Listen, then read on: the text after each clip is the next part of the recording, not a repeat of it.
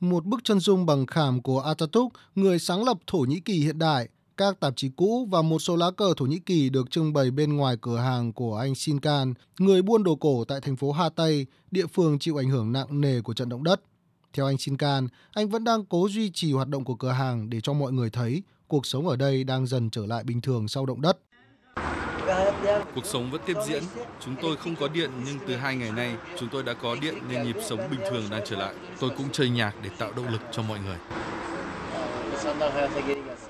Tòa nhà chứa cửa hàng của anh Shinkan tương đối may mắn sau động đất với thiệt hại chỉ là những vết bong chóc của lớp thạch cao và một vài bức tường bị sụp. Tuy nhiên, hàng ngàn món đồ cổ mà anh đã thu thập được trong nhiều năm đã bị hư hại. Bên trong tòa nhà, những chiếc bình hoa, tách trà, đĩa và các đồ sành sứ khác nằm siêu vẹo và những mảnh thủy tinh nhiều màu vỡ vụn và đá vỡ vương vãi trên sàn giữa những mảnh đồ bạc, chân đèn và đồ nội thất bằng gỗ bị đập nát. Anh Shinkan đi khắp cửa hàng để nhặt nhạnh những gì còn sót lại, một bức chân dung của cha anh, một bức tranh hoạt hình về Albert Einstein lẻ lưỡi, một bản sao mờ của Mona Lisa.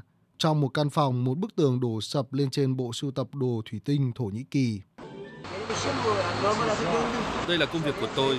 Tôi đã trở lại với cuộc sống bình thường.